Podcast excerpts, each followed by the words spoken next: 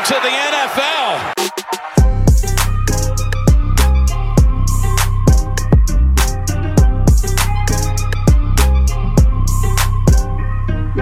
Welcome to the NFL, rookie. Hello and welcome to this week's episode of the Dynasty Warzone. That's right, the DWZ's very own rookie rundown. As always, I am your all the social medias at salad galore. That is Dallas spelled backwards with the double L galore. It is great to be here with you folks in the thick of rookie season as we have been now for going on about mm, three and a half weeks since the NFL rookie draft at the time of listening. Um, most likely for all of you right now. And we're starting to see ADP kind of settle out a little bit. And in these early ADP areas, um, this is where you start to really find value before we get to training camps, before we get to off-season reports, before some of these bigger named guys that are still floating around start to sign places. Um, there are a lot of values to be had in both the later rounds. So I will classify that as round four slash five of rookie drafts. If you do have five rounds, most don't anymore. It's pretty standard to go to four, as well as UDFAs. Um, so today's episode, I will be doing kind of a dive into guys that I classify as penny stocks. So these are going to be seven players across all four positions of note in normal, standard, superflex fantasy, the quarterback, running back, wide receiver, and tight end position that I believe their ADP currently should be exploited and should be taken in those later rounds. And these are the guys in those later rounds that I would be taking ahead of some of the people that are, you know, truly being drafted right now as uh, flyers. These are guys with immediate impact in year one on their teams, that their value will be higher at this point next year than what it is right now. And that is my own personal opinion. Um, sound like a sales broker for you right now, it's a reason because the entire point of this episode is convincing you why these seven players are penny stocks at their current value at their current ADP and why you should be acquiring them either as UDFAs to stash on your taxi squad or to really make sure that you don't have to blow any type of uh, priority on the waiver wire or any of your offseason FAAB budget. Um, might want to take with those fourth round picks in your rookie drafts just to be sure that you have them for their inevitable breakup. Um, without further ado, we'll just go ahead and dive in to talk about it. Actually, no, um, a couple of recaps. If you haven't listened to the last couple episodes, I've been doing primarily episodes related to ADP. Um, this will be the last episode on ADP specifically. I'm going to be diving more into players over the next couple weeks, and then I'll start into my true off-season grind in June, where I start doing my Oklahoma drills um, analysis of prospects of the same positions the same archetypes in said positions, that type of analysis. So, um, this is my last ADP episode, but because we're still in those early rookie drafts, those long, slow drafts are still kind of wrapping up right now. Um, I figured to get an, out an episode right now that would help both the people in the early drafting period and the people towards the later, um, just in case ADP starts to fluctuate a little bit. Um, there are a couple of guys, uh, most notably, I've talked about him in the last two episodes. Sean Tucker's ADP, based off of his landing spot, even as a UDFA, was not really making sense over the first two weeks following the NFL draft for his ADP. That is completely right righted the ship right now. Um, he's being actually overdrafted a little bit, in my opinion. He's going right now as rookie number 27, so the third pick in the third round right now. Uh, that's kind of where I would start to think about taking him, to be honest. But the fact that that is his ADP average right now kind of surprised me when I was doing the research for this show. But I digress a little bit. Um, let's just go ahead and jump in, guys. There's only one quarterback of note really on this list um, that, based off of his ADP, is not really making sense. Um, you know my love for Jake Haener. You know my love for Dorian Thompson Robinson. Um, those two landing spots for them, not any chance of immediate startership. So that's really just a stash play if you like those guys like I do, and I have the quarterbacks to match up with him. I.e., if I had a Deshaun Watson and had a fifth round or a spot on my taxi squad for a quarterback, I'd be taking Dorian Thompson Robinson. Same thing for Jake Haener if I had Derek Carr. Um, but the guy of note right now is a guy that realistically is going to start some games in 2023.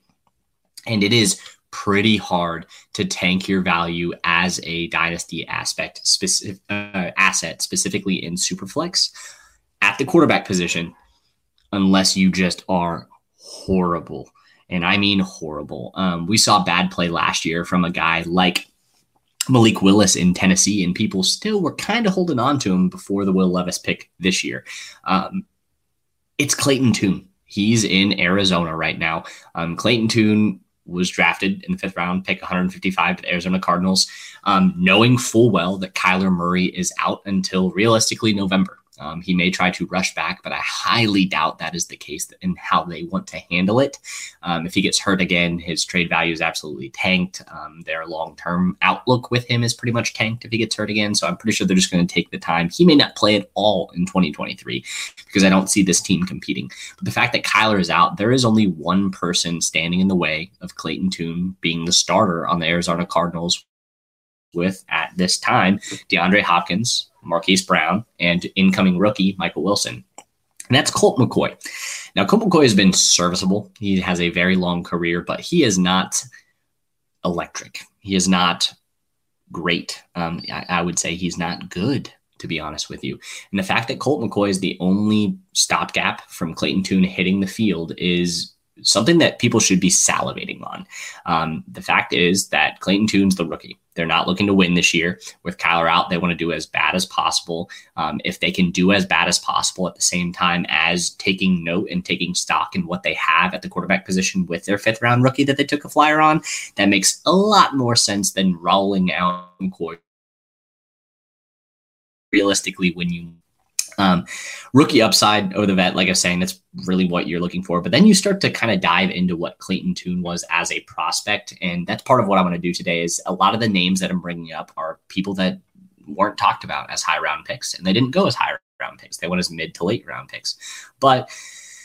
Clayton Tune's a guy where it's kind of hard to ignore what he did in college. Uh, in college, he was an absolute monster. Um, he he set records. Um, he was right up there with Chase Daniels in the University of Houston when it comes to records.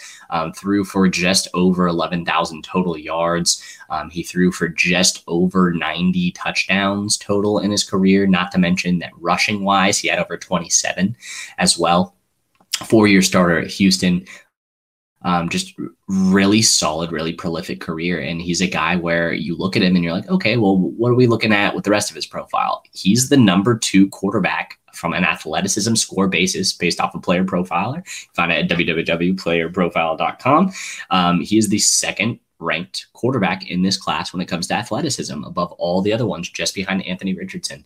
Um, the all time rank at the quarterback position, he is 25th in athleticism. So he's sneakily athletic, not to mention the fact that he's sitting right around six foot four inches, 220 pounds, prototypical size, absolutely cannon of an arm, and he's one of the quickest processors of this class. The main issue is that he played at Houston, but guess what? Him and Tank Dell have been destroying for the Houston team for the last three to four years. So he's a guy that I have a lot of, you know, a lot of hope for this year. I have him on a lot of teams because I've been able to acquire him free on waiver wires.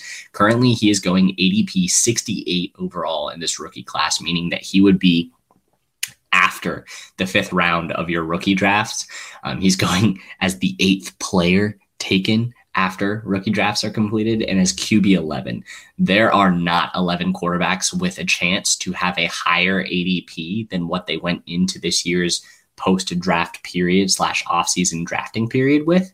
And Clayton Tune should be at the top of your list. Out of pretty much any of the prospects that I'm going to talk about tonight, he should be the guy that you should be adding to your teams or should be drafting if you're concerned about someone taking him, especially as a contender in a superflex league at the back end of the fourth. Makes a lot of sense to take a guy like Clayton Tune.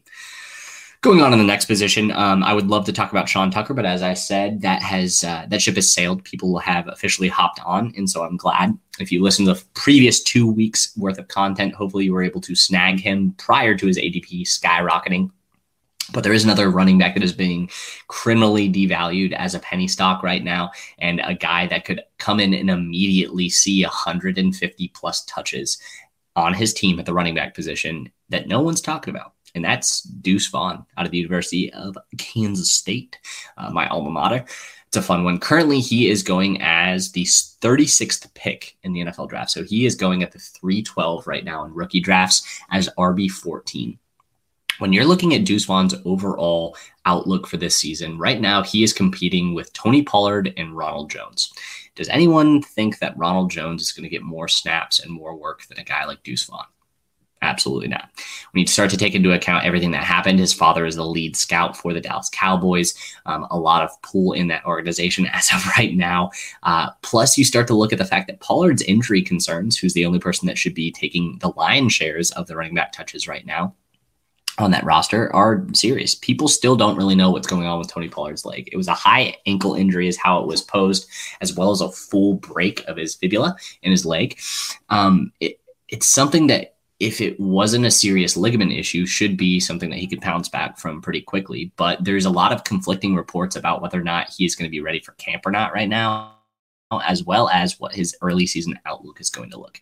Um, this is a team that could be dangerous when it comes to a trade market for a Dalvin Cook. Um, this is the landing spot that makes the most sense for me for a guy like Dalvin Cook, but as well as Zeke Elliott returning, Leonard Fournette coming back, and Ekeler were to get cut, him coming here. There's a lot of question marks at the running back position when it comes to the big name free agents that are out there still. And so when I'm looking at this, this is a little dangerous, but you're going as the 36th pick. There's not 13 running backs that are better than him in this class. And when you start start to look at his overall just RB outlook compared to the class, like I said, he's probably one of three to four running backs in this class that you could realistically project for 150 plus touches as an RB2.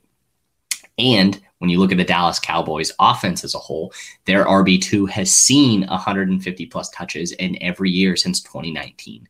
Um, it, it's consistent. It's what happens. They like to split the load. They did it with Pollard. They did it with Zeke. Um, they're loyal to their lead back, but they know that they have to spell them in order to keep them healthy. And that's what we've seen every year for the last almost five years.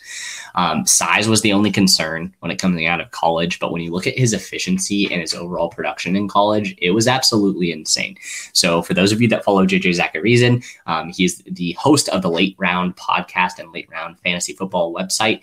Um, there are only two people in the running back class this year who met his elite metrics. So when you look at basically different thresholds from an analytical standpoint at the running back position, there are certain thresholds that the players in the NFL over the last 20 years, basically since the merger is when he's done, so early 2000s, um, ever since that moment, um, that have been able to basically hit thresholds for every aspect. So that's yards per route run, yards per, um, yards per team pass attempt, yards per team attempt, dominator, all those metrics rolled into one is how JJ Zachariason does his model. There are only two running backs in this year's class that meet the elite tier where they hit every single category threshold. And I'm going to give you a surprising statement.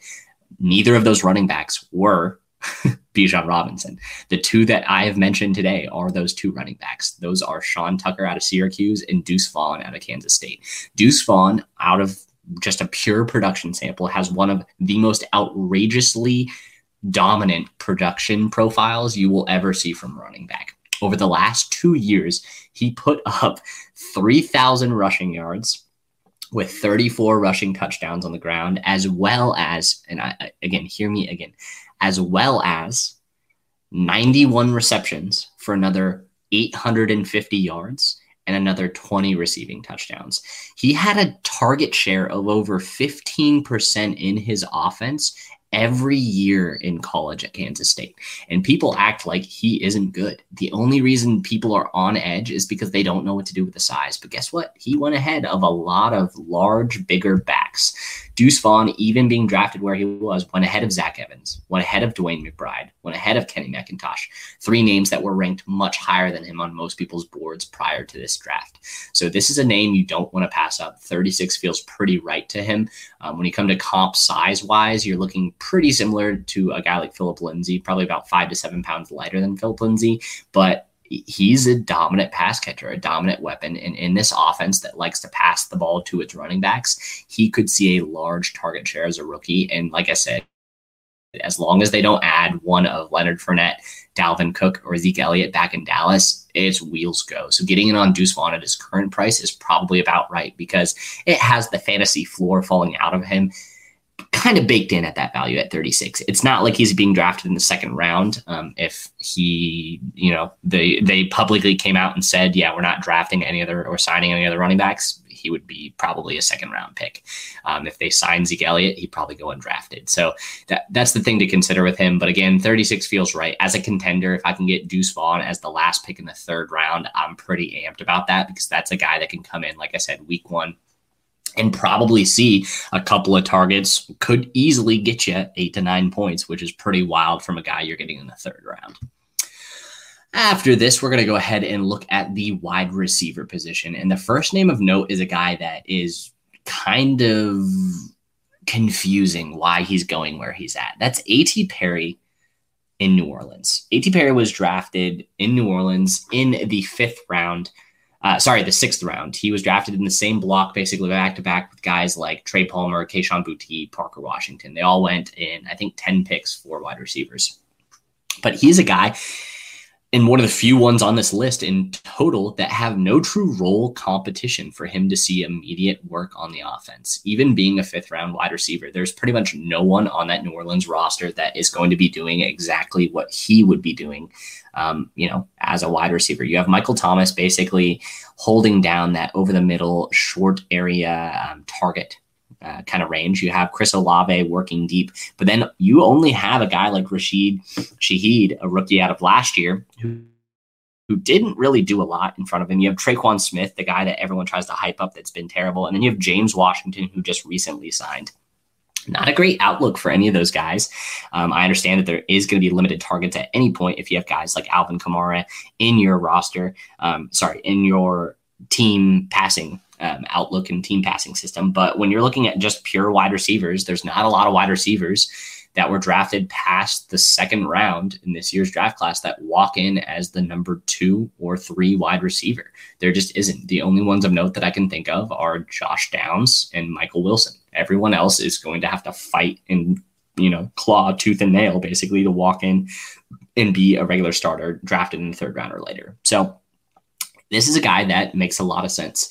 Size, speed, route combo, it, it, it's just all there for a guy like A.T. Perry. And when you start to look at his last couple of years in college, he's a production profile guy that matches the tape, matches everything that you see. Um, his athleticism score in this one, it's pretty average. It puts him at wide receiver 20 out of the 73 in this year's class. And he puts him in the top third athleticism all time at the wide receiver position, according to pro, Player Profiler.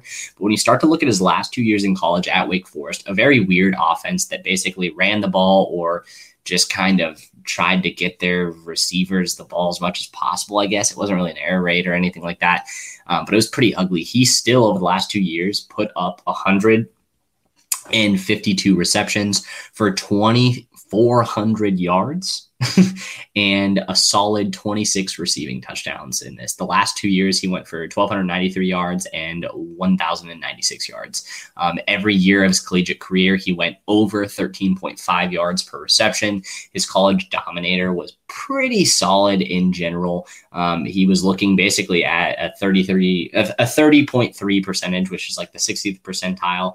And then when you're looking at his target share, he saw a 27.3 percent target share.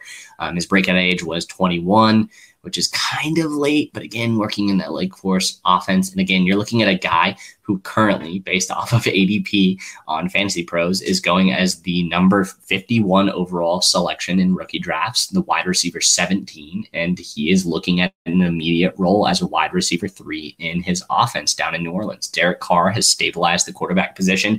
He can play a true outside role Chris Olave, leave Michael Thomas exclusively in the slot, and this offense gets a lot more dangerous, especially when you take note of the fact that they brought in Foster Moreau, which if he sees the field would be great. They still have Juwan Johnson to eat out of the big slot role and move tight end all over the field. So there's a lot of flexibility in this offense. A guy that can see a lot of targets, and he's going undrafted in rookie drafts. You can pick him up as a undrafted free agent in your rookie drafts, and he's a guy that is a priority target for me. Um, fun fact: every wide receiver that I'm going to talk about, which I have three more on this list, are all going undrafted, and we're all drafted as their teams, basically wide receiver three or wide receiver four. So these are guys that are going to see roles. They're going to have value at some point, and one of these four most likely will pop off this year to where their value is significantly higher than what it is right now. The second guy on this list, I'm just going to go in order of ADP, is Tre Tucker. He was selected with the 100th overall pick. So you're looking at a guy that was a third round pick right now that is going undrafted at pick 58 in rookie drafts, wide receiver 20 overall, behind a guy like A.T. Perry, who went almost, well, no, not almost. He went three rounds later in the draft. Tre Tucker is a guy that no, has no role competition as well. These are the only two players that don't really have a player on the roster that does what they do as well as them or really at all.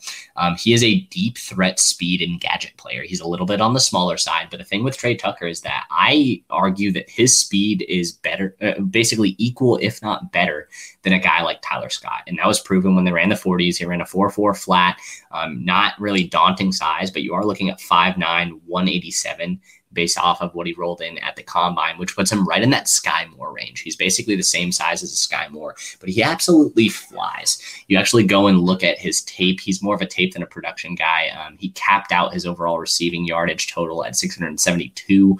Um, his per catch average has been 13, basically flat every season of his career but his catch rate has been over 65% every year as well. Um, his touchdowns have been okay, but he has been absolutely dominant as well as a special teams returner, specifically on punt coverage. Over the last three years, he has over a thousand return yards in punt detail with two receiving, uh, not receiving, returning touchdowns.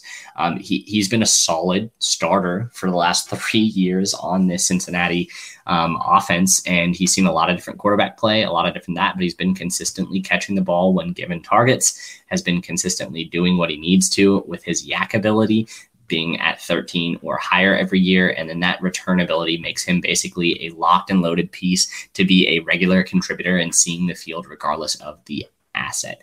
The also fact that I just want to point out again, he was selected with the 100th overall pick in this year's draft, and he's currently going undrafted in rookie drafts behind guys like Trey Palmer, guys like Kayshon Boutte, guys like Parker Washington, guys like Elijah Higgins, guys like Andre Istovosis, guys like Demario Douglas.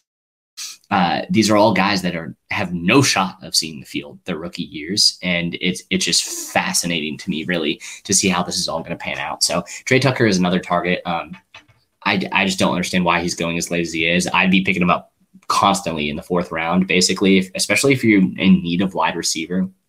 And if you allow receiving yardage in any of your leagues, he's a guy that I would be paying attention to pretty heavily. The next wide receiver on the list is Puka Nacua. Um, this is a guy to BYU that was drafted to the Los Angeles Rams. Um, this is a true outside receiver. You're looking at a guy that's 6'2, 210, um, and can kind of fly. He didn't run as well as you would expect him to at the combine. He ran a four five seven, but at that size, that's serviceable. It's still under four six. The main issue that you have to look at is that on tape, he looks a lot faster than what he ran.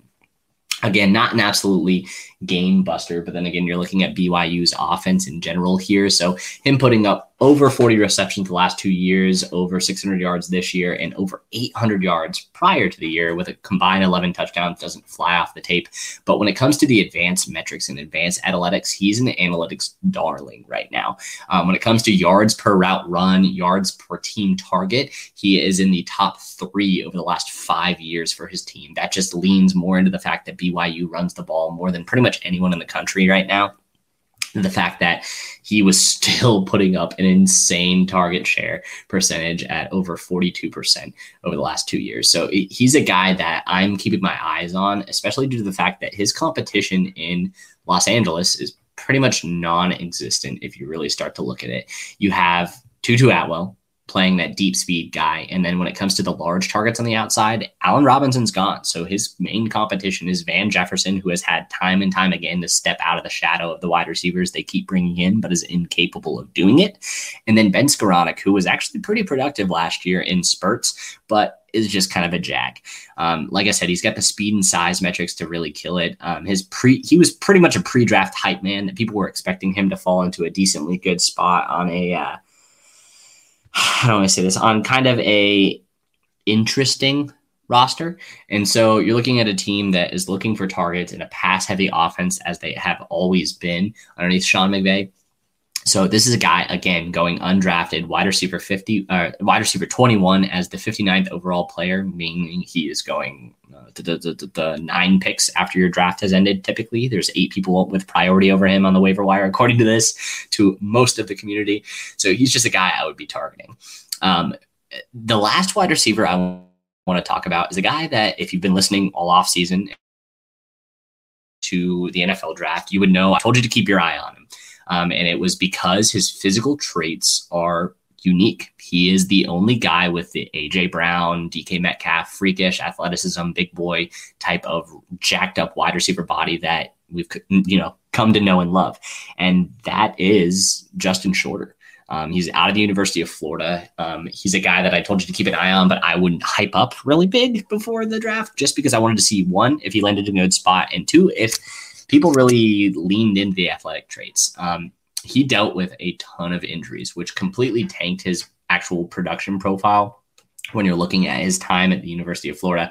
But athletically, he's number four in this year's class when it comes to athletic metrics coming in at 6'3, 225. He's pretty much identical to what Deebo is from a physicality standpoint.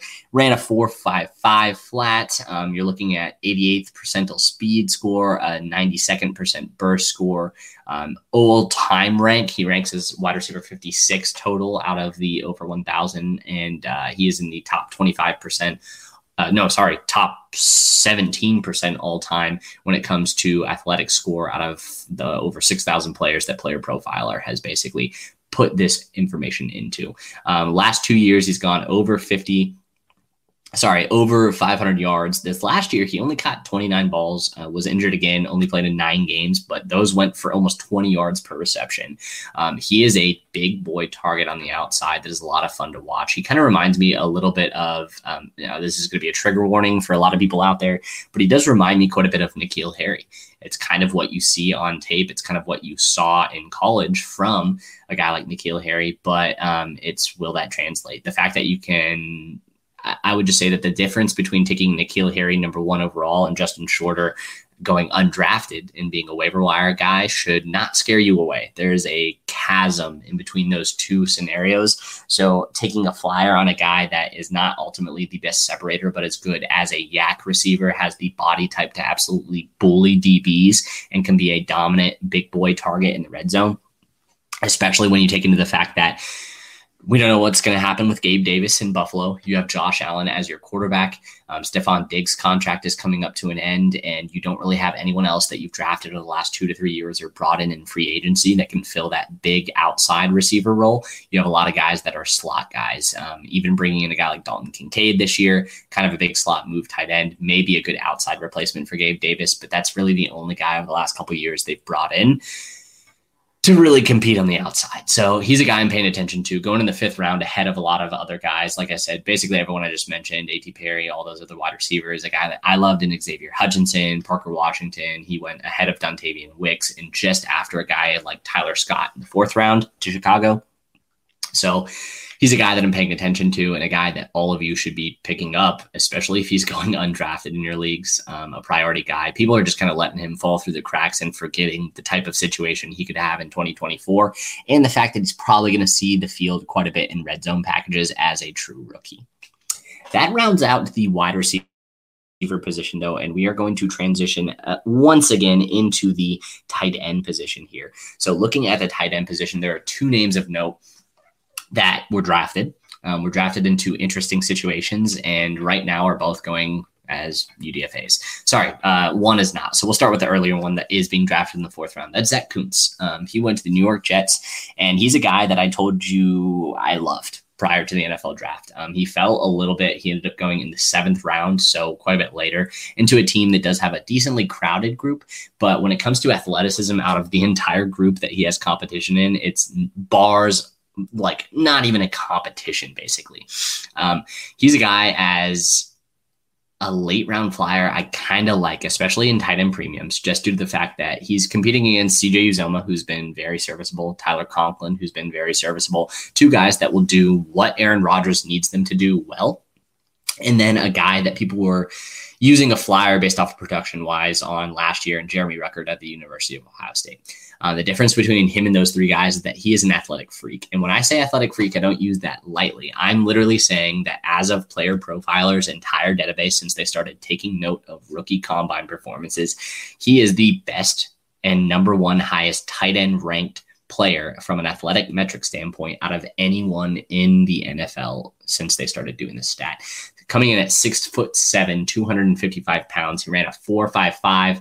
Every single metric that he has in the 40 yard dash, speed score, burst score, agility score, catch radius, all are 94th percentile or higher. He actually has the highest catch radius out of any player ever in the database. And so I'm talking guys like like Jelani Woods last year that apparently broke the mold. I'm talking guys like Kyle Pitts who apparently broke the mold before that. Zack Kuntz is a better athlete than both of those two individuals that everyone was hyping up so high.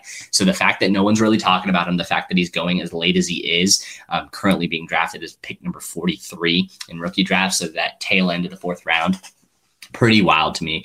Um, tons of upside. There's no worse situation honestly, that he landed into than what we got from guys like Jelani Woods and Chig last year.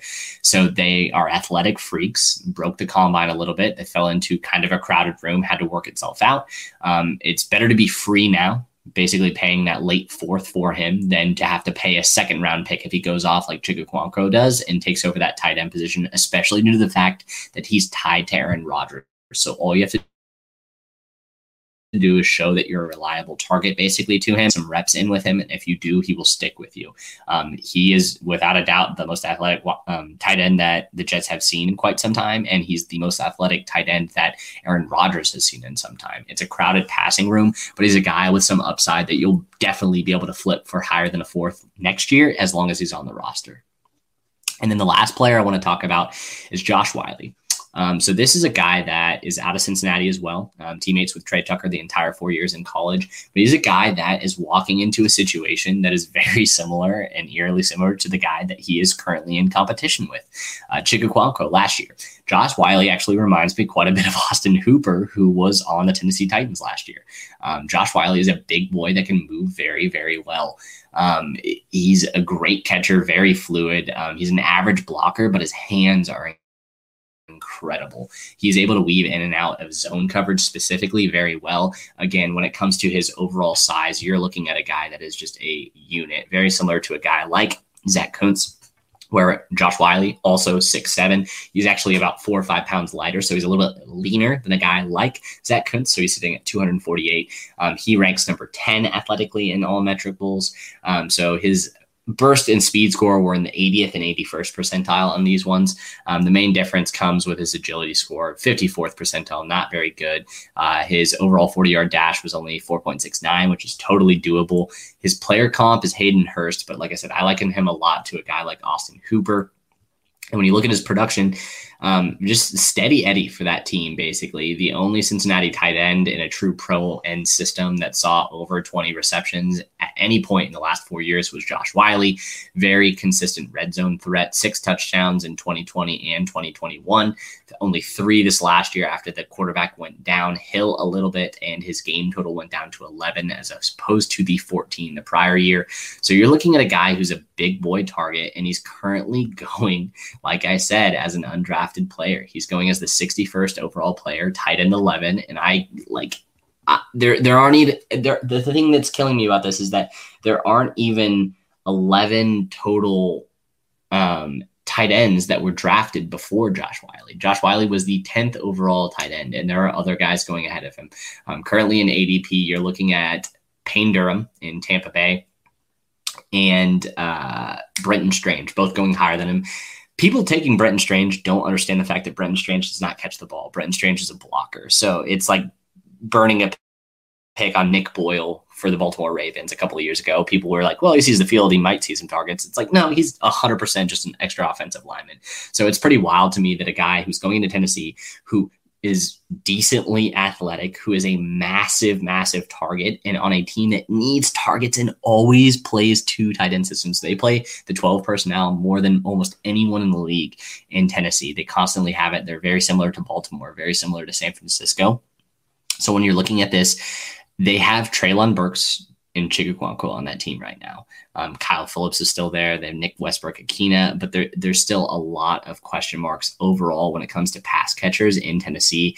Um, you can say that they brought in Colton Dowell in Tennessee, but that doesn't help you a ton. So you're looking at this offense, you have to throw the ball at least 40% of the time. That's like pretty much the bare covered minimum when you're looking at teams, even when they lead the league in rushing attempts. So when I'm looking at a guy like Josh Whyle, who went in the fifth round, he's currently going undrafted in rookie drafts, even five round rookie drafts is tied in 11. Sign up. Priority free agent for all these guys.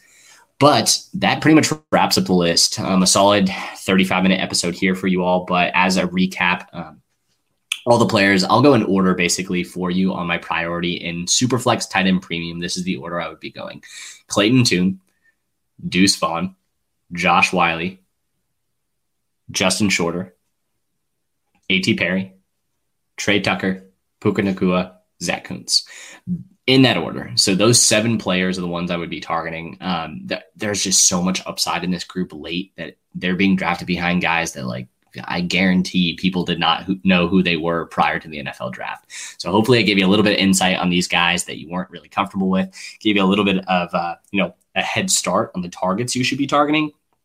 And we're going to pay attention to these seven guys throughout the overall offseason and their rookie seasons as my penny stocks. Take note of what their ADP is at this point of the year. And then we're going to touch base next offseason just to see how we hit on the penny stocks, to see if you ended up burning the pick, whether or not you really care if you burned that free agent acquisition and or pick, if they're still on your taxi, etc.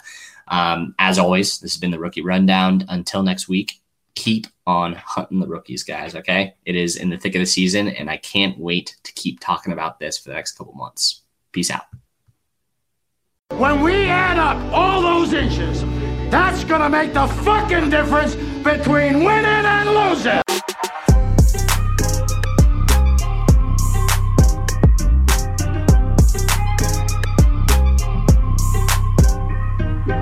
We won a game yesterday. If we win one today, that's two in a row. We win one tomorrow, that's called a winning streak.